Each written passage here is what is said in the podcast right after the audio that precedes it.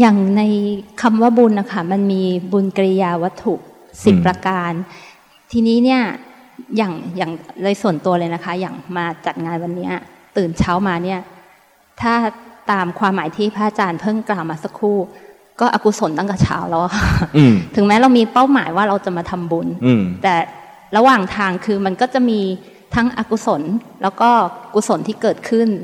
ทีนี้เนี่ยมันจะมี ใช้คำว่าวิธีที่เราจะละอกุศลตัวนั้นให้รวดเร็วขึ้นหรือง่ายขึ้นอย่างไรบ้างคะเพียงแค่รู้สึกตัว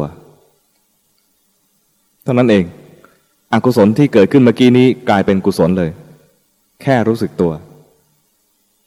อย่างที่พระพุทธเจ้าตรัสไว้นะ พระองค์ไม่เห็นทำแม้อื่นใดเลย ที่จะมีอนิสงส์ที่ทำให้อกุศลกลายเป็น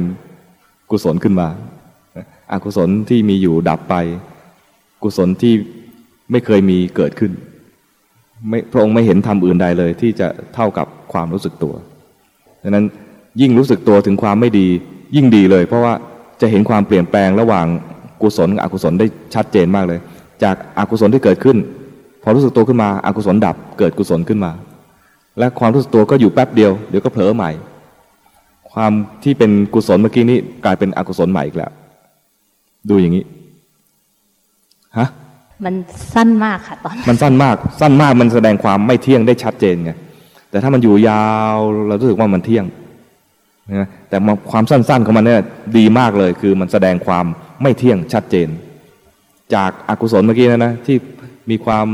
เครียดความกังวล พอรู้สึกตัวถึงความเครียดความกังวล กลายเป็นความรู้สึกตัว ตอนรู้สึกตัวเป็นกุศลขึ้นมาทันที แล้วตอนเป็นกุศลเนี่ยนะไม่เครียดแล้วเดี๋ยวคิดใหม่เครียดใหม่อีกแล้วใช่ไหมความพลิกไปพลิกมาระหว่างกุศลกับอกุศลเนี่ยนะจะสอนจิตให้ฉลาด คือเห็นลักษณะของสภาวะทั้งหลายเนี่ยเกิดดับเกิดดับเปลี่ยนแปลงอยู่เสมออย่างเงี้ยต้องเห็นว่าเกิดดับเปลี่ยนแปลงอยู่เสมอเนี่ยเรียกว่าเกิดปัญญา